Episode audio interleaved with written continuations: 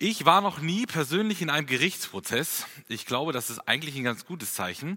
Aber ich wäre, glaube ich, ganz gerne mal in so einem Gerichtsprozess. Ich, ich mag diese ganze Justizgeschichte, sage ich mal. Ich mag auch Gerichtsfilme.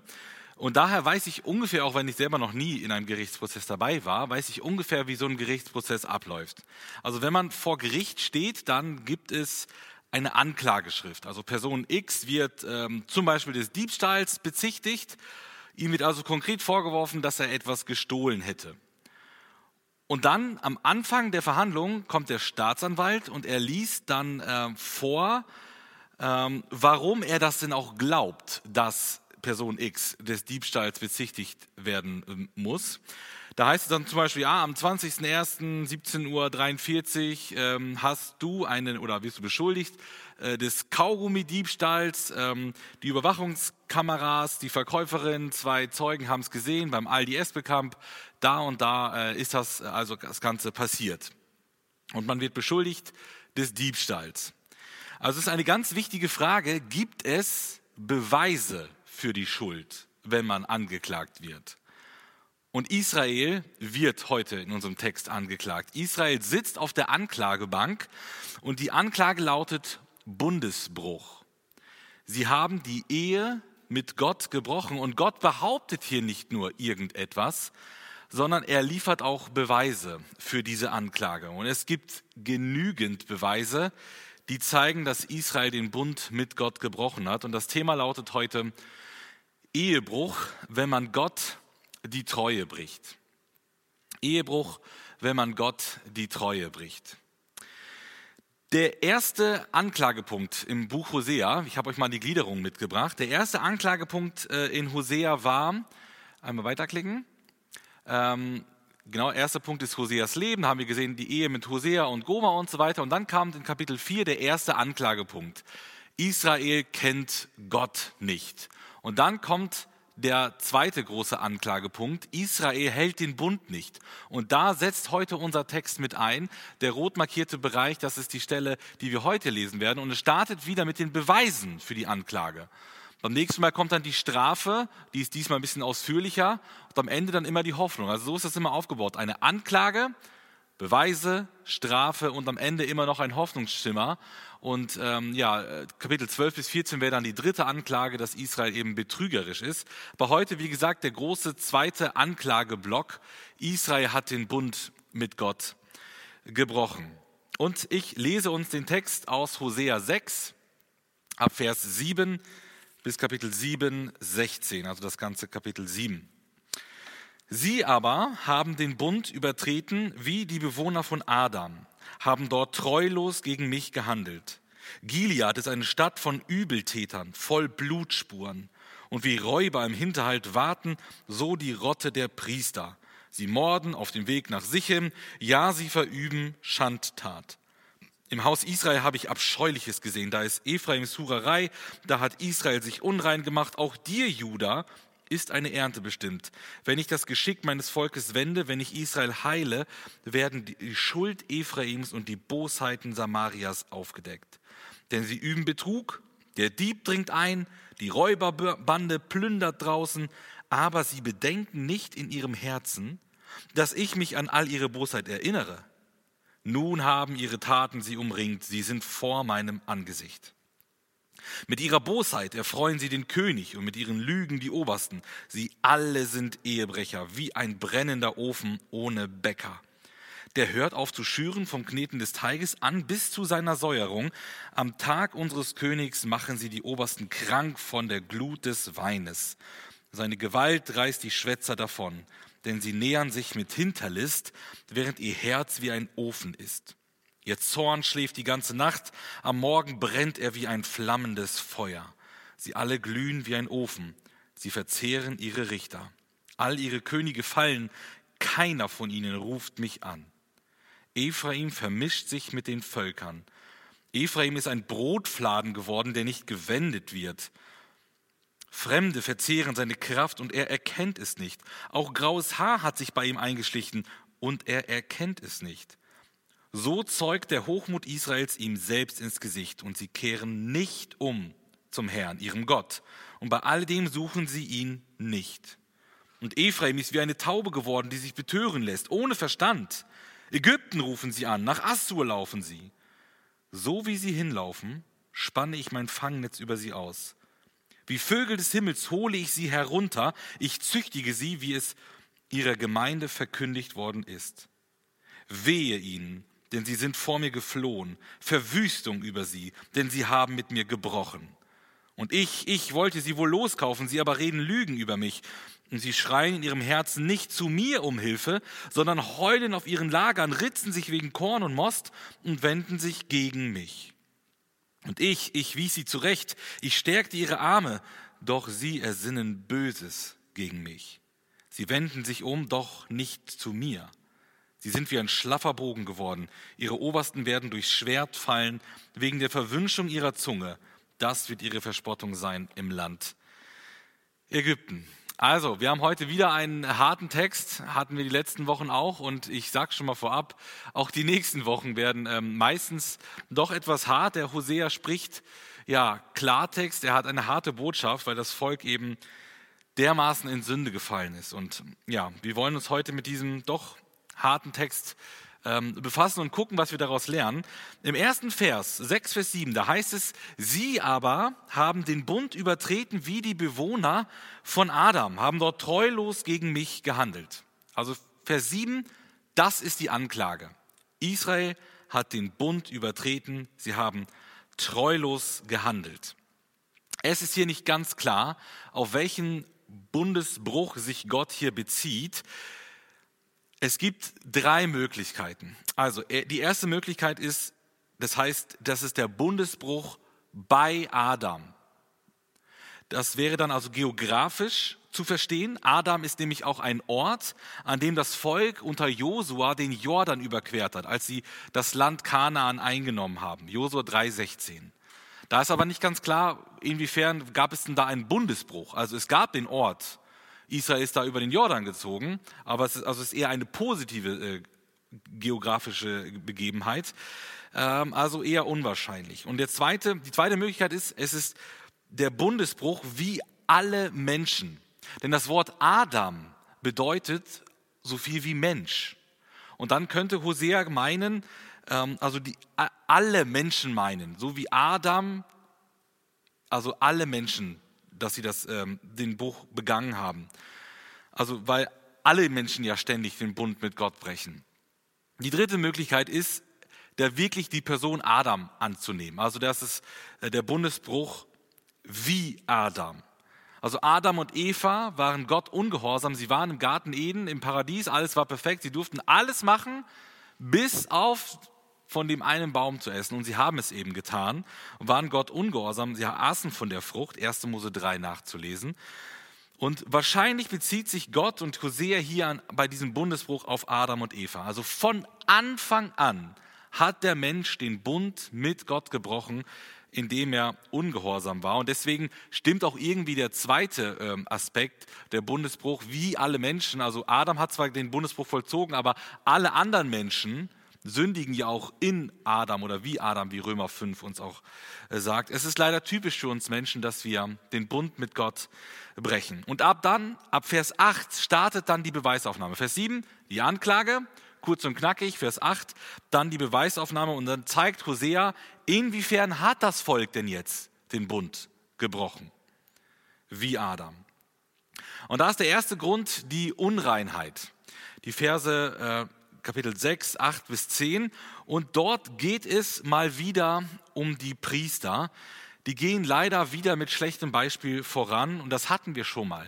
Kapitel 4 lesen wir davon, die Priester sündigen. Kapitel 5 lesen wir davon, die Priester sündigen. Auch hier wieder in Kapitel 6 müssen wir leider davon lesen, dass die geistliche Elite wieder mittendrin ist oder sogar noch vorangeht bei den ganzen Sünden. Und die Aufgabe eines Priesters war ja ein Mittler zu sein. Gott und Mensch miteinander irgendwie zu verbinden und sie sollten die Heiligkeit, die Gott ähm, ja, auslebt, sie sollten sie widerspiegeln, sollten Gottes Heiligkeit widerspiegeln und den Menschen den Zugang irgendwie zu Gott gewähren. Und sie tun aber allerdings genau das Gegenteil. Sie haben darin in ihrer Aufgabe, in ihrer verantwortungsvollen Aufgabe komplett versagt.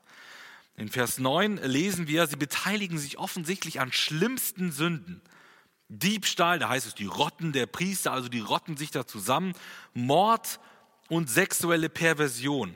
Wir lesen hier in Vers 9 das Wort Schandtaten. Dieses Wort meint im Alten Testament oft Inzucht, Prostitution, Vergewaltigung und Ehebruch. Und also diese sexuellen Perversionen waren wohl irgendwie Teil von den Priestern. Manche verstehen diese Sünden symbolisch, das heißt, Hurerei wäre Götzendienst, Diebstahl wäre falsche Lehre und Mord wäre sowas wie soziale Ausbeutung. Ausbeutung. Selbst wenn das so wäre, das wäre ja schon schlimm genug, also das würde ja überhaupt nichts irgendwie relativieren. Aber ich denke, es spricht auch nichts dagegen, das tatsächlich als Mord, Diebstahl und Hurerei anzusehen. Dafür spricht auch Vers 8, wo es ja heißt, Gilead ist eine Stadt von Übeltätern, voll Blutspuren. Also da ist alles voller Blut sozusagen. Äh, das deutet ja auch auf, auf Mord und, oder auf Diebstahl hin. Ähm, also es sind abscheuliche Sünden von den geistlichen Leitern. Und in Vers 10 heißt es dann, ähm, ja, aus Israel habe ich Abscheuliches gesehen, da ist Ephraims Hurerei. Ähm, wahrscheinlich ist hiermit Götzendienst gemeint. Also wir haben es ja vielleicht auch beides gemeint, also Hurerei und Götzendienst, aber wir haben es ja in Hosea immer wieder, dass es so doppeldeutig gemeint ist. Also mit Hurerei, auch mit Gomer am Anfang, ähm, ist dann auch die Hurerei, äh, der Götzendienst des Volkes auch dann immer gemeint. Äh, also es schwingt, glaube ich, beides mit. Hurerei und Götzendienst. Und für Gott ist das etwas Abscheuliches. Gott sagt, ich habe Abscheuliches gesehen. Er sieht es und ist richtig angewidert von den Priestern. Und die Priester sind in jeder Hinsicht unrein. Moralisch, geistlich, sie sind einfach eine Katastrophe. Und der erste Punkt zeigt uns äh, ähm, oder schickt eine ernste Warnung an alle Leiter. Leiter müssen vorangehen im positiven Sinne. Leiter müssen gute Vorbilder sein. Wenn der Hirte in die falsche Richtung läuft, läuft die Herde höchstwahrscheinlich auch in die falsche Richtung. Und das betrifft natürlich in erster Linie die Ältesten der Gemeinde, die Diakone, die Prediger, die Bereichsleiter aus den verschiedenen äh, Bereichen, Jugend, Kinderstunde, Frauenarbeit, Hauskreise und so weiter. Aber es betrifft auch die kleinste Zelle der Gemeinde, die Familie. Und da eben die Familienväter, die als Leiter vorangehen müssen. Also ihr seht, wir alle tragen irgendwo Verantwortung und wir sollen andere mitziehen. Wir sollen ein positives Beispiel sein, sollen andere näher zu Gott bringen. Und deswegen bitte ich euch, auch für die Leitung der Gemeinde zu beten, weil eben viel auf dem Spiel steht und die Leitung eine hohe Verantwortung hat innerhalb der Gemeinde, was die Lehre, was die Ausrichtung der Gemeinde betrifft. Und deswegen braucht die Leitung unser aller Gebet. Der zweite Beweis für den Bundesbruch des Volkes ist die Vergesslichkeit Gottes. Das Volk glaubt, Gott hätte seine Sünden vergessen. Also Gott ist natürlich nicht vergesslich, haben wir am Sonntag in der Predigt gehört, aber das Volk denkt, Gott sei vergesslich. Das Volk hat sich mittlerweile so weit von Gott entfernt, es glaubt, Gott würde ihre Sünde nicht sehen. Und selbst wenn er sie gesehen hätte, würde er sie höchstwahrscheinlich eh vergessen. Da sehen wir Kapitel 7, Vers 2, sie bedenken nicht in ihrem Herzen, dass ich mich an all ihre Bosheit erinnere. Huch, Gott erinnert sich an, an, an die Sünden des Volkes und das Volk denkt, ach, ist doch vollkommen egal, Gott ist doch entweder blind oder vergesslich. Was für ein Gottesbild hatte das Volk, also total verdorben. Aber Gott sagt, ihr Lieben, ich sehe alles. 7 Vers 2 heißt es, nun haben ihre Taten sie umringt, sie sind vor meinem Angesicht. Also ihre Taten sind mittlerweile so offensichtlich, sie schreien zum Himmel. So wie bei Kain und Abel, als Kain seinen Bruder Abel tötet, da heißt es, und das Blut Abels schrie zum Himmel. Und genauso ist es hier auch. Gott hört sozusagen das Leid schon schreien, die Sünden. Er sieht sie, sie sind vor seinem Angesicht, die Taten haben das Volk umringt, sie kommen aus der Nummer nicht mehr raus. Es kommt alles ans Licht, der ganze Betrug, der ganze Diebstahl, was wir in Vers 1 äh, auch gelesen haben. Aber denken wir vielleicht manchmal ähnlich, so wie das Volk Israel, man kann Gott ja nicht sehen. Also Gott ist ja Geist und er ist ja gar nicht hier anwesend. Wer ist das überhaupt? Und wenn ich ihn nicht sehe, vielleicht sieht er mich auch nicht. Und außerdem, er greift ja gar nicht sofort ein. Ja, vielleicht im Alten Testament oder bei der Sinnflut, bei Noah, da hat er mal so stark eingegriffen. Ja gut, im Neuen Testament auch ab und zu mal bei Hananias und Sapphira, die sind dann sofort tot umgefallen, Apostelgeschichte 4 oder 5 nachzulesen. Aber heute, da sündigt man und es passiert nichts. Gott sieht es nicht, Gott vergisst es nicht, keine Ahnung, es kann ja auch dann irgendwie nicht so schlimm sein. Und dann dulden wir die Sünde, wir leben sie voll aus, wir denken, Gott weiß ja eh nicht Bescheid. Oder ach, Gott ist doch so lieb, der, der liebe Opa da oben, der ist total harmlos, der, der wird schon nichts dagegen haben und schon gar nicht wird er etwas dagegen tun. Aber Hosea sagt uns hier, Gott sieht alles. Gott sieht alles, er hört alles, er weiß alles, alles, was du tust, was du denkst, was du machst. Er ist allwissend. Machen wir uns da nichts vor. Gott sieht dein und er sieht mein Leben. Auch wenn wir alleine zu Hause sind und denken, kein Mensch kriegt es mit. Gott kriegt es mit und Gott ist nicht vergesslich. Aber wie gut ist es da zu wissen, dass wir unsere Schuld eben zu Gott bringen können und er sie dann uns vergibt und auch sich entschieden hat, nicht mehr an diese Sünde zu denken. Aber an dem Punkt war das Volk leider nicht. Vergebung, das war überhaupt nicht in ihrem Kopf, Sündenbekenntnis. Nein, sie dachten, sie können fröhlich weiter sündigen und alles wäre doch ganz lustig, ganz harmlos. Gott äh, sieht das alles ganz entspannt. Also Vergesslichkeit Gottes haben sie angenommen. Der dritte Beweis ist die Gottlosigkeit. Die Könige sind gottlos und fragen nicht nach Gottes Willen. Kapitel 7, die Verse 3 bis 7. Also wir haben gesehen, dass die Priester sind böse, äh, das Volk ist böse. Und dann denkt man ja, aber auch wenigstens müsste dann der König böse auf das Volk sein. Also wer will denn ein böses Volk haben? Also wenn die da alle Mord und Totschlag fabrizieren und was weiß ich alles noch für Sünden, dann muss doch der König zornig sein und denken, Leute, das, das kann doch nicht sein, was soll das denn? Wer will denn schon ein, ein böses Volk haben? Aber leider falsch gedacht. Die Königin Israel freuen sich über die Sünden des Volkes. Vers 3, mit ihrer Bosheit erfreuen sie den König und mit ihren Lügen die Obersten. Also die Obersten, die, die Regierung, die haben sogar Spaß daran, dass das Volk in Sünden lebt und, und freuen sich, erfreuen sich irgendwie darüber. Es trägt zu ihrer Erheiterung bei. Und das zeigt wieder die Verdorbenheit der Könige, der politischen Führung. Also nicht nur der geistlichen Führung, auch die politische Führung war vollkommen neben der Spur. Im Vers 4 heißt es dann noch weiter, sie freuen sich nicht nur über die Sünden anderer, sondern sie sündigen selber im großen Stil. Sie leben in Ehebruch und das auch noch voller schändlicher Leidenschaft. Hosea sagt, sie sind wie ein brennender Ofen.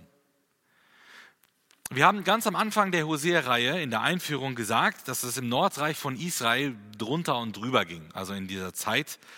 Innerhalb von 20 Jahren wurden vier Könige ermordet. Also eine Dynastie nach der anderen wurde abgelöst, eine äh, Intrige jagte die andere. Und der neue König kam, hat alle umgebracht, war dann zwei, drei Jahre im Amt und dann wurde er wieder auch umgebracht von anderen und so ging das dann weiter. Vier Könige innerhalb von 20 Jahren umgebracht. Und die Verse 5 bis 7 beschreiben genau diese Zustände in den, äh, Palästen der Könige.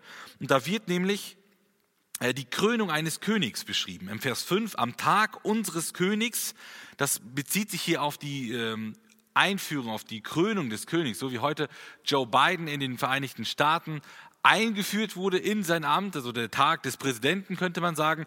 So lesen wir ab Vers 5 den Tag des Königs, also die Einführung, die Intronisierung eines neuen Königs. Und da sehen wir, wie das so abging äh, in, äh, im Nordreich Israel. Da betrinken sich die hohen Herren, sie lassen sich berauschen vom vielen Wein und die äh, Gewalt des Alkohols reißt alle mit. Äh, seine Gewalt reißt die Schwätzer davon, so heißt es im Vers 5. Ja, Alkohol ist ja auch immer so ein spannendes Thema, ne, über das man immer so gerne diskutiert, auch in Gemeinden. Und die Bibel verbietet Alkohol ja nicht, nicht per se. Es ist keine Sünde, Alkohol zu trinken. Aber die Bibel, und das muss man auch festhalten, das sind immer zwei Seiten, die Bibel warnt ständig vor den Gefahren des Alkohols. Also das lesen wir in den Sprüchen, äh, in, in verschiedenen Geschichtsbüchern, auch im Neuen Testament, in Epheser 5 und an vielen weiteren Stellen warnt die Bibel vor den äh, Gefahren des Alkohols. Alkohol benebelt die Sinne, lesen wir auch hier. Man tut dann Dinge, die man eigentlich sonst nicht tun würde, die man auch nicht tun sollte. Alkohol kann extrem süchtig machen, also das Suchtpotenzial ist enorm und Alkohol zerstört ganze Familien durch Gewalt, durch Ehebruch und viele Menschen, auch in unserer Gemeinde, könnten davon ein trauriges Lied singen, wie Alkohol die ganze Familie kaputt gemacht hat. Also Alkoholmissbrauch ist eine reale Gefahr. Und ich, ich habe die Befürchtung, dass wir da vielleicht auch ein bisschen zu locker geworden sind. Wir sehen es hier, Alkohol taucht ähm, meist in sehr bösen Zusammenhängen auf. Also wo man sich dann voll laufen lässt und wirklich schlimmste Sünden dann ähm, zutage treten. Wie gesagt, Alkohol ist keine Sünde, aber es ist ein weiser, ein vorsichtiger Umgang damit äh, geboten. Also da müssen wir äh, aufpassen, da müssen wir das Ganze, glaube ich, in einem in einem gesunden Maße äh, genießen können, aber auch vorsichtig sein. Ja, bei der Party äh, sind viele Menschen zugange, Vers 6. Sie bringen auch noch mehr Alkohol mit und sie tun das natürlich aus hinterlistigen Gründen. Also sie wollen die Machthaber betrunken machen ähm, und sie spinnen eine Intrige. Sie wollen die Macht an sich reißen. Und ihr Herz ist wie ein Ofen, sagt uns Hosea. Da haben wir schon wieder dieses Bild. Also wir haben da diesen Ofen, der heiß ist, der also voller Leidenschaft, voller Glut ist. Aber das ist eben nicht für das Gute, sondern für das Böse. Also wie ein Ofen, so Feuer, Feuer, also voller Feuer und Flamme sozusagen ist. So sind diese Menschen voller Leidenschaft für das Böse. Äh, Vers 7 zeigt uns dann, die Menschen haben nur ein Ziel die Macht an sich zu reißen, den König zu stürzen. Sie sind voller Hass, sie bringen den König um, nur um dann nach äh, einiger Zeit auch selber getötet zu werden. Ein König nach dem anderen fällt, er verliert seine Macht, aber das ist das Komische, keiner dieser Könige fragt nach Gott.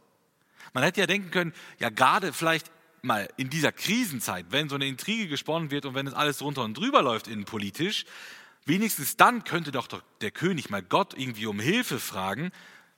Aber Gott stellt das hier traurigerweise fest, keiner macht es. Keiner der Könige fragt nach Gott. Die Menschen waren schon mittlerweile so weit von Gott entfernt, dass man nicht mal dann an Gott gedacht hat, äh, als es ihnen sehr schlecht ging.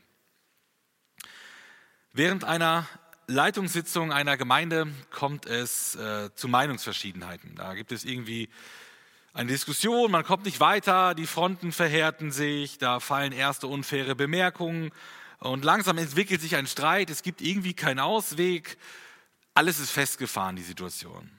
Da schlägt einer der Brüder vor, lasst uns doch beten. Ein anderer ist vollkommen perplex und sagt, was? Beten? Ist es schon so schlimm geworden? Also das klingt vielleicht irgendwie lustig, weil es so absurd ist, aber es ist eigentlich fürchterlich traurig. Denn da ist man offensichtlich der Meinung, man müsste erst dann beten, wenn die Situation komplett aussichtslos ist. Also wenn alles kaputt ist, wenn nichts mehr geht, wenn man komplett am Boden liegt, dann kann man sich vielleicht an Gott wenden. Dann kann man vielleicht sogar Gott um Hilfe fragen. Vorher versuche ich es selbst, ich strenge mich an, ich frage andere Menschen, ich mache mich schlau, die können bestimmt alle helfen. Aber man kommt nicht auf den Gedanken, Gott um Hilfe zu fragen. Wen fragst du um Hilfe, wenn es in deinem Leben schlecht läuft, wenn es gut läuft? Fragst du immer bei Gott nach? Und wenn du das tust, wann fragst du Gott? Dann, ähm, wenn nichts mehr geht, wenn das Kind sozusagen schon in den Brunnen gefallen ist? So als allerletzte Hoffnung, ja, wenn halt gar nichts mehr geht, wenn alles aussichtslos und verloren scheint. Gott kritisiert es hier im Text mehrfach, drei, viermal erwähnt er das, traurigerweise, ähm, ja, dass keiner ihn um Hilfe fragt. Gott möchte, dass man ihn um Hilfe fragt und er resigniert und sagt, keiner fragt nach mir, niemand sucht die Hilfe bei mir. Und dabei ist Gott doch nur ein Gebet weit entfernt. Der vierte Beweis für die für den Bundesbruch des Volkes ist die fremde Hilfe. Das Volk erhofft sich Hilfe von Menschen. Kapitel 7, 8 bis 12. Ähm, Israel hat sich dann tatsächlich irgendwann Hilfe gesucht, aber eben nicht bei Gott, sondern bei anderen Völkern. Es gab ja, ich habe es eben erwähnt, innenpolitisch eine Menge Probleme, riesige Probleme. Eine Revolution kam nach der anderen. Aber auch außenpolitisch sah es fürchterlich aus. Denn Israel hat meistens aufs falsche Pferd gesetzt. Sie haben sich mit anderen Völkern vermischt, so heißt es im Vers 8. Ephraim vermischt sich mit den Völkern. Und ähm, wir haben hier wieder ein sprachliches Bild. Es das heißt nämlich weiter, ähm, Ephraim ist ein Brotfladen geworden, der nicht gewendet ist. Also Israel ist ein Brotfladen, der halt in den Ofen gesteckt wird, der Teig, und dann hat man es irgendwie vergessen. Da liegt das Ding und brutzelt vor sich hin, ist halt von der einen Seite vollkommen verkohlt und von der anderen Seite überhaupt noch nicht durch. Also so ein Brotfladen, der von einer Seite ähm, nur im Ofen halt äh, warm wurde, der taugt halt nichts. Der wurde vergessen und der ja, muss halt weggeschmissen werden. Der wurde eben vergessen zu wenden. Ähm, ja, ohne dass man es gemerkt hat, verbrannt und weggeworfen. Und das meint Gott hier in Bezug auf diese Allianzen mit den anderen Völkern. Denn ab Vers 9 heißt es, diese Allianzen mit den anderen Völkern, diese Partnerschaften waren zerstörerisch. Israel wird hier mit einem alten Mann verglichen, der nicht merkt, dass er immer älter wird. Äh, er hat immer weniger Kraft, er wird von anderen ausgesaugt, die rauben seine Kraft, aber er merkt es nicht. Seine Haare werden grau, er wird alt, er steht kurz vor seinem Tod, aber er merkt auch das nicht. Israel ist vollkommen blind für seine Situation geworden und merkt nicht, dass es kurz vor seinem Ableben steht. Und dann in Vers 10, obwohl es ihnen schlecht geht, suchen sie nicht nach Gott. Da haben wir es wieder. Sie suchen ihre Hilfe bei anderen Nationen, die glauben, die könnten uns auch helfen. Die sind so stark, so mächtig, die können uns jetzt helfen und uns irgendwie beschützen. Und Gott, Gott kommt überhaupt nicht als Idee in Frage. Man kommt nicht mal auf die Idee, oh, wir haben dort ein kleines Problem außenpolitisch, wir werden angegriffen, vielleicht könnten wir Gott um Hilfe bitten. Nein, diese Idee entsteht noch nicht mal in ihrem Kopf. Es gibt keine Umkehr zu Gott. Manchmal passieren ja in unserem Leben Dinge, die wir nicht so richtig erklären können. Es passieren schlechte Dinge, da passiert Leid, was auch immer. Und ähm, diese Dinge sind manchmal dafür da, um uns wach zu rütteln. Wir lesen, wir lesen das Volk, ähm, ihm ging es sehr schlecht. Da passierten Dinge und sie kamen nicht auf die Idee, irgendwie zu Gott umzukehren. Und manchmal passieren auch in unserem Leben Dinge, die Gott zulässt, um uns etwas zu sagen. Arbeitsplatzverlust, Krankheiten, Unfälle, teure Reparaturen, Beziehungsprobleme, Pandemie, was weiß ich, alles ist möglich.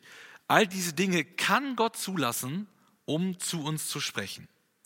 Und wir tun gut daran, wenn solche Dinge passieren, auch als erstes Gott zu fragen, Gott, möchtest du mir etwas damit sagen? Ist das irgendwie deine Sprache?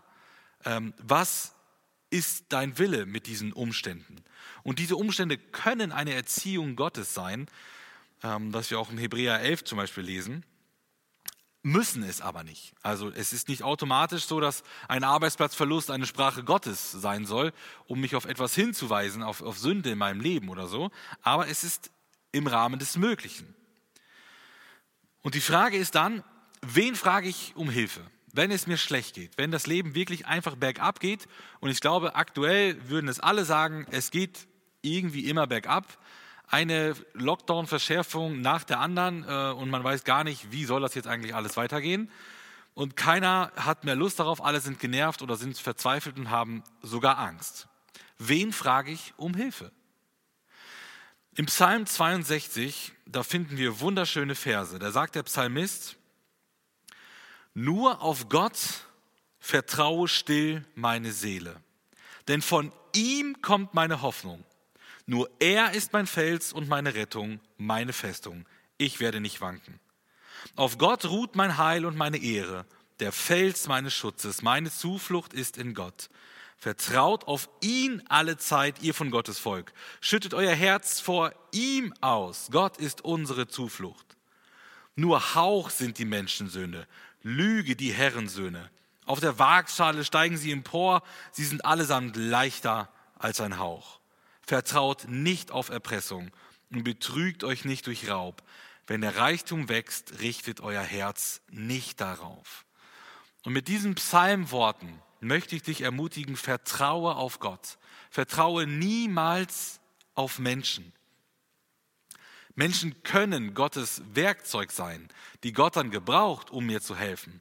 Aber letzten Endes sind sie nicht meine Hilfe. Deswegen möchte ich dich ermutigen, vertraue niemals auf Menschen, vertraue auf Gott. Politiker, Ärzte, Handwerker, Lehrer, Pastoren, welche Berufsgruppe auch immer, all diese Menschen können etwas Gutes bewirken, aber letzten Endes kann nur Gott Hilfe schenken. Und deswegen macht es auch nur Sinn, Vertrauen auf Gott zu setzen und ja, ihm alles äh, anzuvertrauen, ihn um Hilfe zu bitten. Und der Psalm sagt ja auch noch, wir sollen also nicht auf Menschen vertrauen, aber auch nicht auf Geld, irgendwie äh, Reichtum irgendwie zu erpressen, da illegale Mittel anzuwenden, um an Geld zu kommen, weil das ja meine Probleme irgendwie lösen könnte. Also vertraue nicht auf Menschen, vertraue nicht auf Geld, vertraue auf Gott, deinen Herrn. Er ist die Hilfe, er ist dein Fels und deine Rettung, deine Festung. Im Vers 11 wird Israel dann mit einer Taube verglichen. Ja, Tauben sind ein bisschen naiv, Tauben lassen sich leicht verführen und so ist Israel auch. Sie lassen sich äh, von Ägypten, von Assyrien verführen. Sie denken, das sind doch unsere Helfer in Not. Sie gehen Allianzen mit ihnen ein, merken aber nicht, dass sie ja, da an der Nase herumgeführt werden. Sie vertrauen sich diesen absoluten Großmächten an. Es geht immer hin und her. Mal sind sie mit Assyrien, dann mit Ägypten und irgendwie ja, gibt es da keine Kontinuität. Ähm, in der Außenpolitik ist da nichts zu erkennen an, äh, irgendwie eine, an einem Plan. Und so ähm, ja, bringen sie im Prinzip beide Mächte gegen sich auf. Und nachher kommen auch die Assyrer und verschleppen die, das Nordreich ins Asyl, ins Exil. Und Vers 12 heißt, dann, ähm, heißt es dann, Gott wird diese Tauben jagen.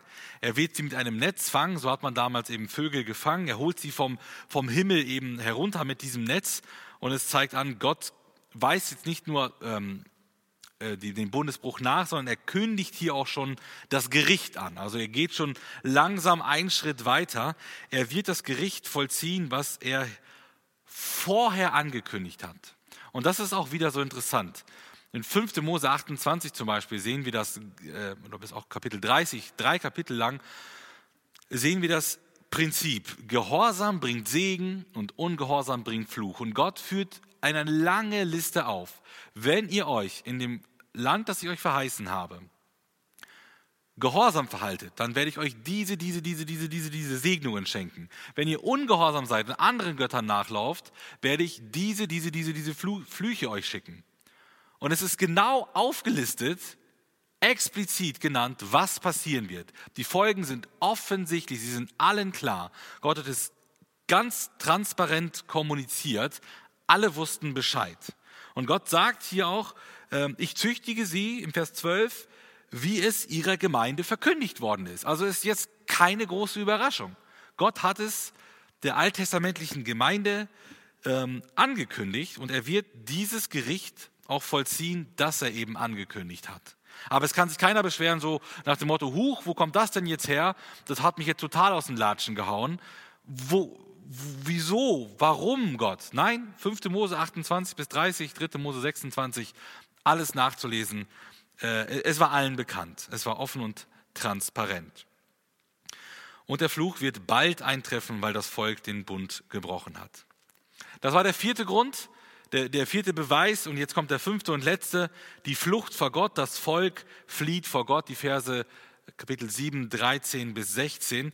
Gott kündigt hier wieder äh, Gericht an. Das heißt, weh ihnen oder Verwüstung über sie. Also es wird langsam immer mehr in Richtung äh, Gericht übergegangen. Und der Grund ist für das Gericht die Flucht vor Gott und der Abfall von Gott. Das Volk, wir lesen es hier, steht kurz vor dem Exil. Es dauert nicht mehr lange. 20, äh, 30 Jahre später, nachdem das geschrieben worden ist oder gepredigt worden ist, ähm, kamen dann auch die Assyrer. Und ähm, Gott will es zwar erlösen, er will sie freikaufen, wie damals aus Ägypten, aber aufgrund der Lügen des Volkes wird es keinen Exodus aus Assyrien geben. Und so kam es auch. Aus Assyrien lesen wir keinen, keine Rückkehr mehr aus dem Exil. Nachher beim Südreich, ähm, Juda, als sie in Babylon waren, gab es diese Rückführung, aber eben nicht beim Nordreich. Und in Vers 14 kritisiert Gott hier das Volk wieder, dass sie die Hilfe nicht bei ihm suchen. Sie wollen Korn und Most, also Brot und Wein, also Essen und Trinken haben und deswegen heulen sie und ritzen sich. Und das waren Zeichen der Trauer.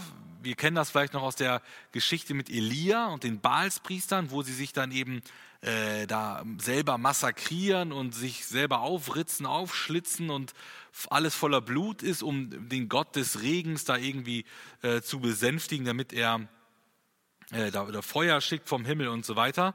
1. Könige 18. Äh, also das waren heidnische Bräuche, sich da irgendwie zu ritzen, zu heulen. Das war niemals etwas, was Gott äh, gewollt hat. Gott hat es sogar ausdrücklich verboten, diese abergläubischen Rituale zu vollziehen. Also das Volk macht alles, alles Mögliche. Sogar diese Kulte von den Völkern um, um sie herum übernehmen sie, aber sie kommen nicht auf die Idee, Gott um Hilfe zu bitten. Vers 15 dann, ähm, e-, egal, lesen wir, also egal was Gott für das Volk gemacht hat, das Volk ignoriert ihn. Es heißt, und ich, ich wies sie zurecht, ich stärkte ihre Arme, doch sie ersinnen Böses gegen mich. Also Gott hat es das Volk zurechtgewiesen, also er hat sie belehrt, eben durch sein Wort. Er hat es stark gemacht. Das Wort meint wahrscheinlich hier so viel wie militärischen Erfolg. Also es ging dem Volk ja eigentlich ziemlich gut. Also finanziell, wirtschaftlich war es ja eine super Situation. Und all das hatte Gott in der Vergangenheit geschenkt, hat seinem Volk Gnade geschenkt. Und wie reagiert das Volk auf diese Gnadenerweise? Es reagiert mit bösem auf das Gute, doch sie ersinnen Böses gegen mich, obwohl Gott Gutes getan hat. Und da wird das gleiche Wort verwendet wie in 1. Mose 50, Vers 20, was wir Predigt, in der Predigt am Sonntag gehört haben. Ähm, die meinten es böse mit Josef, aber Gott machte etwas Gutes daraus. Und ähm, ja, so böse wie die Brüder mit Josef gehandelt haben, so handelt das Volk hier eben mit Gott. Und da sehen wir wieder das Oberthema unserer äh, Bibelstundenreihe, Gottes unerhörte Liebe. Das Volk reagiert eben nicht mit Gegenliebe. Gott überschüttet sein Volk mit Liebesbeweisen und das Volk reagiert ja mit Ignoranz oder sogar mit Götzendienst. Und das hat mich so ein bisschen erinnert ähm, an Eltern, die Teenager zu Hause haben, die vielleicht gerade in der Pubertät sind. Die Eltern machen alles Mögliche. Sie geben sich Mühe, sie investieren viel, sie wollen das Beste für ihren Teenie. Doch der Teenie sieht irgendwie einfach nur das Schlechte. Also da wird das verboten, da fühlt man sich angegriffen. Und ein Teenie kann das oft nicht erkennen, dass, was die Eltern machen, dass das eigentlich gut ist, weil das irgendwie gerade nicht so in den Lifestyle so passt des Teenies. Und dann kommt es oft dazu, dass ein Teenie anfängt zu rebellieren. Da machen die Eltern etwas Gutes, aber der Teenie kann es irgendwie gerade nicht erkennen und er fängt an zu rebellieren. Und irgendwie muss ich daran denken, Gott meint es gut, er liebt sein Volk und das Volk ja, äh, reagiert mit, mit Sünde und verabscheut Gott sogar. Und äh, im letzten Vers sehen wir dann hier, ähm, das Volk wird mit einem Bogen, mit einem schlaffen Bogen verglichen. Oder ein, ein schlaffer Bogen ist ja keine besonders gute Waffe. Also damals waren Bogenschützen sehr wichtig. Sie konnten weit und äh, sehr genau zielen und konnten eben äh, größere Distanzen auch überbrücken und waren daher im Kampf auch sehr relevant. Aber wenn man so einen schlaffen Bogen hat oder trügerische Bogen, sagen manche Übersetzungen, der, der, der taugt nichts, der, der, der schwabbelt so hin und man kann damit ihm überhaupt nicht irgendwie konkret schießen und, und auch, auch nicht treffen. Also man schießt irgendwo hin, aber nicht dahin, wo der Schütze es will. Und äh, die Folge von diesem schlaffen Bogen ist eben dass man dann vom Schwert des Gegners dann getroffen wird und am Ende den, sogar noch den Spott von den Feinden erhält. Das wird ihre Verspottung sein im Land Ägypten. Also von dem Feind, von dem man ja einst ausgezogen ist, gibt es dann Spott von dem sogenannten Partner. Ja, wir haben es gesehen im Text. Ähm, Israel wird hier mindestens mit vier verschiedenen äh, Bildern oder sprachlichen Bildern verglichen. Ähm, einmal die nächste Folie. Ähm, alle vier Bilder zeigen äh, auch die Untreue Israels. Also wir haben Vers 4 bis 7 da den brennenden Ofen, Vers 8 das halbgebackene Brot, Vers 11 und 12 die dumme Taube, und dann eben in Vers 16 den trügerischen Bogen. Und alles ähm, ist jetzt nicht sonderlich positiv gemeint. All das zeigt, ähm, wie untreu das Volk ist, eben in poetischer, in ähm, symbolischer Sprache. Was machen wir mit dem Text? Gott klagt das Volk an. Das Volk sitzt mal wieder auf der Anklagebank. Gott wirft dem Volk Bundesbruch vor. Es gab einen Bund, einen Ehebund, zwischen Gott und dem Volk. Wir sehen es ja immer wieder. Äh, Hosea heiratet Gomer und das symbolisiert die Ehe von Gott und Israel. Es gibt also eine Ehe, eine Liebesbeziehung, aber so wie Gomer die Liebesbeziehung, die Ehe gebrochen hat, so bricht das Volk die Ehe zu, mit, mit Gott. Und Gott zeigt dann auch, inwiefern das Volk ähm, gesündigt hat, den Bund gebrochen hat. Er, er belässt es nicht nur bei der Anklage, sondern er wird ganz konkret, er führt konkrete Beweise an. Die Priester sind unrein und verdorben, das Volk denkt, Gott sehe die Sünden nicht, die Könige saufen und morden, keiner im Land fragt Gott um Hilfe und das Volk läuft von Gott weg, obwohl Gott sein Volk liebt. Das Volk hat den Bund mit Gott gebrochen. Das waren die Beweise. Führung im Kapitel 7. Und Kapitel 8 bis 10, ein längerer Abschnitt, zeigt dann an, welche Strafen, welches Gericht, welches Urteil folgt dann, äh, was wird Gott dann eben schicken. Äh, also es wird ähm, auch in den nächsten Kapiteln ja traurig weitergehen, aber es gibt auch Hoffnung, nämlich Kapitel 11, äh, auf dieses Kapitel fiebern wir hin. Äh, dort gibt es ähm, ja eine große Hoffnung. Dort zeigt Gott wieder, wie sehr er sein Volk liebt und was er mit seinem Volk ähm, ja Großes tun will. Und dort sehen wir nochmal wieder, wie Gottes Herz wirklich ist und wie, wie stark er uns Menschen liebt, auch wenn wir äh, den Bund mit ihm brechen. Ja, mit diesen doch nachdenklichen Worten möchte ich euch alle in den Abend verabschieden. Ähm, und ich wünsche euch äh, einen, einen, ja, einen guten Abend, auch beim Nachdenken vielleicht über diesen ähm, doch harten Text und einfach eine, auch eine Selbstüberprüfung, dass wir uns alle einfach hinterfragen, wo stehen wir? Wir haben auch einen Bund mit Gott geschlossen bei der Bekehrung, wenn wir Jesus nachfolgen. Und halten wir diesen Bund auch? Stehen wir zu Gott? Pflegen wir diese Liebesbeziehung, diese Ehebeziehung oder begehen wir Ehebruch, indem wir Gott ja, die Treue brechen. Und ich wünsche dir ganz viel Segen auch beim Nachdenken. Gott segne euch. Amen.